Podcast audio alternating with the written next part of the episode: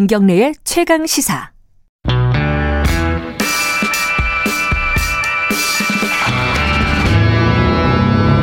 더 이상 웨이팅은 없다. 박대기 고속 경제. 네, 박대기 고속 경제 KBS 박대기 기자 나와 있습니다. 안녕하세요. 네, 안녕하십니까? 음, 박, 아, 옷, 아, 금연재님인데, 금연재님은 박대기 기자를 엄청 좋아하는가 봐요. 아, 예. 계속 감사합니다. 뭐, 전원 기립하라고, 일어서서 들으라고. 이거 무슨 말입니까, 이거는? 내릴 때가 되셨나 봐요, 이제. 버스에서 일어서서. 일어나서 진행을 해야 되나? 자, 오늘, 이 청취자분들이, 아, 오늘 같은 날은 이제 코로나 뉴스가 있고, 뭐, 검찰 뉴스 이런 것들이 많잖아요. 아까도 검찰 뉴스 이런 거 한참 하면은 문자가 뭐가 오냐면은, 지나가면서 읽었는데, 아, 이 뭐 이런 시국에 자꾸 이 검찰 얘기, 정쟁하는 얘기 이런 거 막 하는 거 아니냐. 네. 이런 분란들이 좀 있으십니다. 박대기 기자가 어 그래서 이 먹고 사는 문제를 좀 들고 오셨습니다. 그죠? 예산안 이게 뭐 9년 만에 이렇게 법정 시한 네, 제가 어. 알기로는 6년 만에. 아 6년 이제, 만에 6년 예, 만에 법정 법정 시한에 시한 통과를 했는데요. 통과됐다. 예. 예. 이게 뭐 그래도 정치적인 어떤 역학구도가 있었던 거죠, 그죠? 네, 이제 과거에 예산안 같은 경우에 다른 것 때문에 이제 볼모가 되는 경우가 많이 있었습니다. 예. 뭐 다른 거 법안하고 이제 통과시킨다, 못 시킨다. 연계시키는 거죠, 보통. 예. 예. 그런데 이제 지금 현재 지금 구도상 여당이 워낙 표, 그 다수이기 때문에 예. 어, 국회 선진법을 도입한다 하더라도 뭐 단독 강행도 가능한 그런 상황이었기 때문에 음, 야당에서도 큰 무리하지 않고 음흠. 어, 예, 그냥 통과를 시킨 것 같습니다.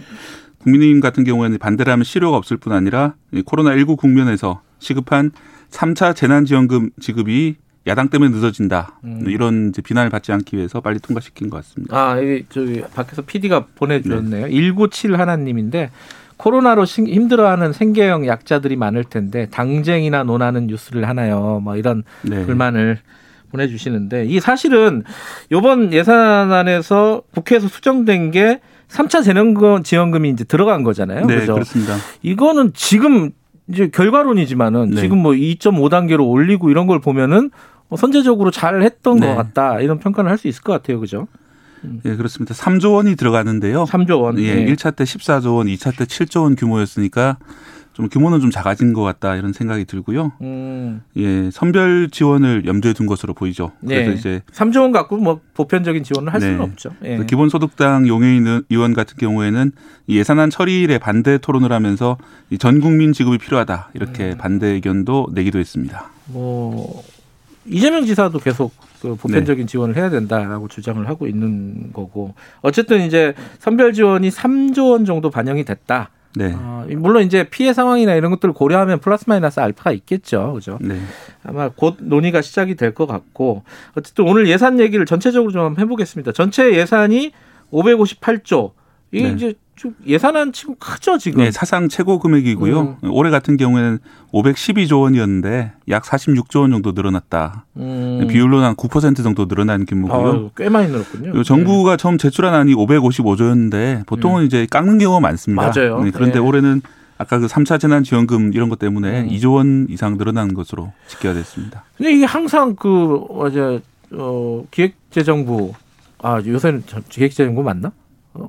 네. 기재부 맞습니다. 기재부 맞나? 네. 아 이름들이 자꾸 변해가지고 자 기획재정부에서 항상 반대하잖아요 이거 이거 올리는 거에 대해서 왜냐하면 국가 채무가 문제가 있다 재정 건전성 문제 이거를 했는데 지금 어그 부분은 어떻습니까? 걱정이 되는 수준입니까? 예, 그렇습니다. 내년 한 해만 해도 75조 원 예산 때문에 적자가 발생하는데요. 아, 예. 올해 국가 채무가 846조 원이었는데 내년에 여러 가지 비용을 반영하면은 954조 원으로 채무가 증가합니다. 예. 예, 보통은 GDP 대비 국가 채무가 몇 퍼센트냐 이렇게 비교를 많이 하는데요. 네. 내년에는 47.2%까지 올라갑니다. 뭐, 예, 음. 보통 우리나라가 이제 40%가 안 된다. 지난해까지 37.7%였거든요. 네. 그래서 우리는 40, 40%가 안 되기 때문에 건전한 나라다 이렇게 평가를 많이 했었는데 이제 내년에는 50% 정도 가까이 올라가고요. 네. 이게 사실은 시작입니다. 2014년에는 58%까지 올라가거든요. 그래서 아, 그래요? 예. 2024년에는 이- 예. 2024년에는 예. 그래서 어 지금부터 4년 뒤죠. 그렇게 예. 올라가는 거기 때문에 특히 이제 빚을 갚을 반전을 기대하기가 앞으로 어렵다. 음. 앞으로 이제 수십 년간에 걸쳐서 어렵다. 이런 점이 가장 큰 문제인데요. 네. 지금 뭐 우리나라 세계 최고 속도의 고령화율을 보이고 있는 상황이고 올해 학대 출산율도 0.8명. 그러니까 47.2라는 숫자가 상당히 안 좋은데 이 숫자마저도 우리가 남은 인생에 볼 수 있는 가장 좋은 숫자일 수도 있다. 그런 점이 가장 좀 우울한 그런 점이죠. 이건 좀 구조적인 문제이기 때문에 네. 그죠. 자, 이번 예산 통과되는 과정에서 항상 많이 나오는 얘기가 뭐 쪽지 예산 뭐 이런 네. 얘기도 많이 나오고 그죠. 이게 왜냐면은 이게 그 지역구 국회의원들이 자기 지역으로 예산을 많이 가져가려고 하는 건 어떻게 보면 또 당연한 일이기도 하고 네. 요번에는 어땠습니까? 이번에도 뭐 쪽지 예산 이런 것도 많았고요. 예. 좀 제가 그 지역 뉴스를 좀 찾아보다가 예. 좀 우스운 모습이 보여가지고 좀 말씀드리자면 서울 시민들 보시면 좀 생소한 일입니다. 일부 지역에서는 도지사하고 해당 지역 의원들이 모여서 공동 기자회견도 합니다. 어. 이번에 우리가 몇 조 원을 따냈다 이렇게 아 도지사하고 예. 지자체장하고 지금 예. 국회의원하고 예. 그 예. 합동으로 이제 따냈다 이렇게 기자회견을 하는데요. 예. 어, 헌법 46조 2항을 보면은 국회의원은 국가 이익을 우선하여 양심에 따라 직무를 행한다라고 돼 있습니다. 네. 아, 물론 지역구를 신경 안 쓸 수가 없죠. 네. 예. 누구라도 이제 출마를 생각한다면 그 지역을 신경 쓸 수밖에 없지만은 음. 그 국회의원은 그 지역의 대표가 아니라 전체 국민의 이익을 위해서 이제 일해야 된다는 게 음. 어쨌든 헌법상 이념이거든요. 네. 그런데 어 사실은 이제 지역구 국가 재정보다는 지역구의 민원을 훨씬 더 신경을 많이 쓸 수밖에 없는 그런 음. 상황이 좀 가슴이 아픕니다.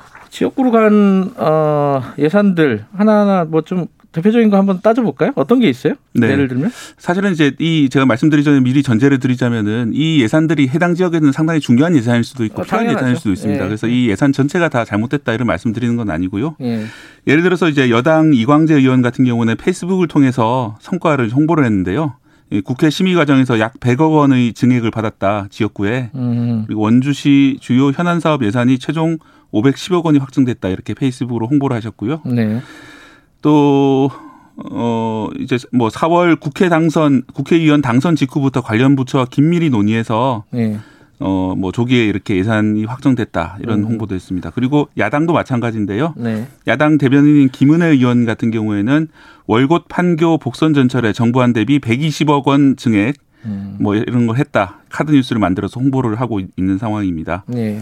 또 국회 의안 정보 시스템에 들어가면은 원안하고 어, 최종 합의된 안 사이 차이에 대해서 이제 문서가 올라와 있는데 아, 그 누구나 볼 수 있어요. 네, 누구나 지금 청취자 여러분들도. 혹시 뭐 궁금하시면은 국회 의안 정보 시스템에 들어가면 볼 수 있다고 합니다. 네, 예. 그 예산으로 검색하시면 되고요. 예. 최근에 통과가 돼 있을 겁니다. 예결위원장이 상당히 중요하죠. 예결위원장 지역구에는 뭐 숲길 사업 1억, 1억 원 그리고 도로공사비 6억 원 같은 것들이 마지막에 추가돼 있다 이런 것들을 확인할 수 있습니다. 도로공사비. 예. 네, 그렇습니다. 이게 뭐 물론 마지막에 긴급한 필요가 있다고 인정이 돼서 들어간 걸 수도 있고 네. 뭐 의원 협의가 이제 의미가 없는 것은 아니죠. 하지만 네. 어 이례적으로 이제 마지 막판에 예산을 늘려가면서 이렇게 조기 통과된데 혹시 이제 뒷사정이 있지 않을까 음. 궁금증이 들 수밖에 없는 그런 예산들입니다. 뭐 이제 정치라는 게 이제 타협하고 하는 건데 이게 이제 타협을 약간 다른 말로 하면 거래가 되잖아요. 그죠? 이게 거래를 한 게 아니냐 뭐 이런 의심이 들 수도 있는 거죠. 어, 이 진채 님이 이 청취자분인데 어, 예산안 관련해 가지고 겨울에 보도블럭 까는 시도 어, 이런 예산 까야 합니까? 요- 요즘 보도블럭 왜 이렇게 갈아엎냐고. 네.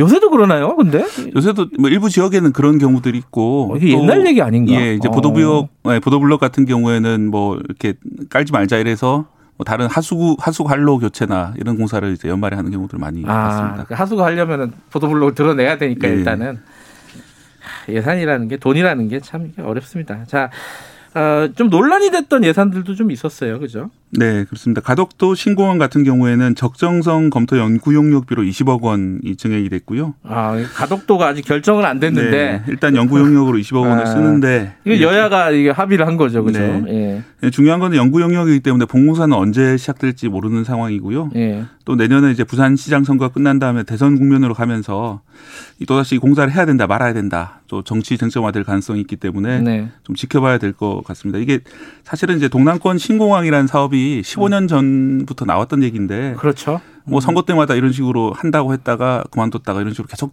반복됐었거든요. 네. 그래서 좀 해당 지역 김해공항 같은 경우에는 흑자공항이고 혼잡한 상황이기 때문에 만약 한다면은 조, 조기에 좀 시작하는 게 맞는 것 같고요.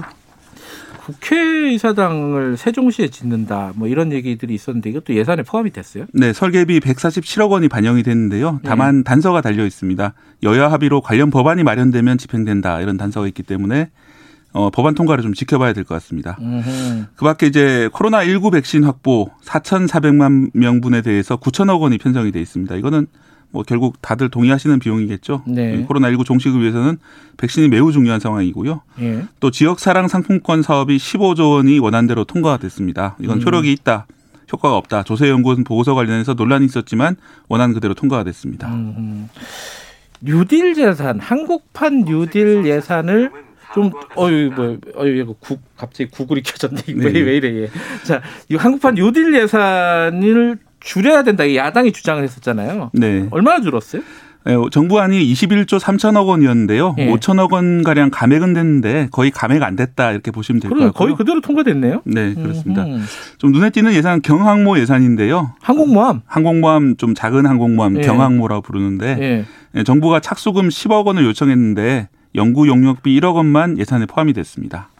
어, 1억 원이요? 1억 원은 뭐 무슨 뜻이죠? 이게 하지 말라는 뜻인가요? 하라는 이게 뜻인가요? 뭐 7조 원이 든다 뭐 이런 말이 많은데 예. 1억 원이라는 거는 뭐 사업 자체를 폐기하는 건 아닌데 네. 좀 신중하게 하자 이런 뜻으로 보이고요. 예. 사실 이번에 여당 안에서도 상당히 의견이 많이 갈렸던 사안입니다. 음. 국방위원장 같은 경우에는 101억 원 안을 증액안을 냈습니다. 음. 하지만 여당의 서른 의원 같은 경우에는 경항모는 언젠가 해야 할지도 모르지만 아직은 아니다. 우리가 음. 과도한 욕심을 부리는 것 같다. 음. 1년 정도 더 토론을 해야 할 부분이다. 이렇게 말했고요. 네. 또 무소속 홍준표 의원 같은 경우에는 이 좁은 나라에서 무슨 항공모함이 필요하냐. 차라리 핵잠수함에 전력하는 것이 맞다. 뭐 이렇게 말을 하기도 했고요. 네. 여기 대해서 해군과 방위사업청 같은 경우에는 항공모함 두 척을 보유한 중국이 항모를 계속 늘리고 있기 때문에 준비가 네. 필요하다 이런 입장이고요. 예. 또 야당의 이제 신원식 의원 같은 경우에는 남중국해에서 미중 갈등이 벌어지면 미군은 우리에게 출동 지원을 요구할 텐데 경항모가 없다면 몰라도 있는 상태에서는 미국의 요청을 거부하기 힘들 거다 이러면서 결국 뭐 우리나라보다는 미국에 좋은 일이기 때문에 굳이 할 음. 필요가 있냐 이런 음. 입장이었습니다. 네. 이 도입 예상이 2033년인데요. 예. 한 1년 정도 좀 더 시간을 가지고 면밀한 연구가 필요하다 이런 결론을 국회의원들이 내린 것 같습니다. 예. 제가 좀 주목하는 부분은 뭐 1억 원 예산 또 정부가 원- 원래는 10억 원이었는데 9억 원 깎은 건데 네. 그러니까 좀 작은 부분까지 상당히 이제 여야 의원 간에 당을 떠나가지고 상당히 토론이 많이 됐더라고요. 그래서 음, 좀 작은 돈이지만 모든 분야에서 이런 식으로 좀 평소에 토론을 하고 음. 예산을 좀 통과시켰으면 좋겠습니다. 막판에 이렇게 몰아서 통과시키지 말고 그 예산을 그 이제 뭐랄까 깜깜이 예산이라고 보통 얘기하잖아요. 밀실 합의 뭐 이런 얘기도 많이 하고 예전에 이제 소소위에서 그 회의록도 없이 이제 네. 예산을 합의해 버리는 이런 상황인데 이번에는 보니까 또 3인 위원회에서 그렇게 했더라고요. 네. 그거는 좀 어떻게 회의록을 남기는 방안을 좀 검토를 해야 될 것 같아요. 네, 법으로 좀 지금 만들어 가지고 담합이 음. 안 되도록 회의록을 음. 남기는 게 맞죠. 그 그런 거를 국회에서 좀 논의를 해야 되는데 네. 항상 좀 다른 얘기들만 하고 다 있어서. 혈세인데 이렇게 막판에 이렇게 그러니까요. 아무 뭐 회의록도 없이 갑자기 뭐 10억 받고 20억 묻고 뭐 이 더블로 가 뭐 이런 분위기잖아요. 네. 그죠? 이런 것들 없애려면은 소소위나 뭐 이런 회의록이 없는 회의들은 가급적이면 없애야 되지 않느냐 이런 생각이 듭니다. 자, 박대기 고속경제 여기까지 듣겠습니다. 고맙습니다. 네 고맙습니다. 박대기 기자였고요. 지금 김경래 최강 시사 듣고 계시고 지금 시각은 8시 44분 향해 가고 있습니다.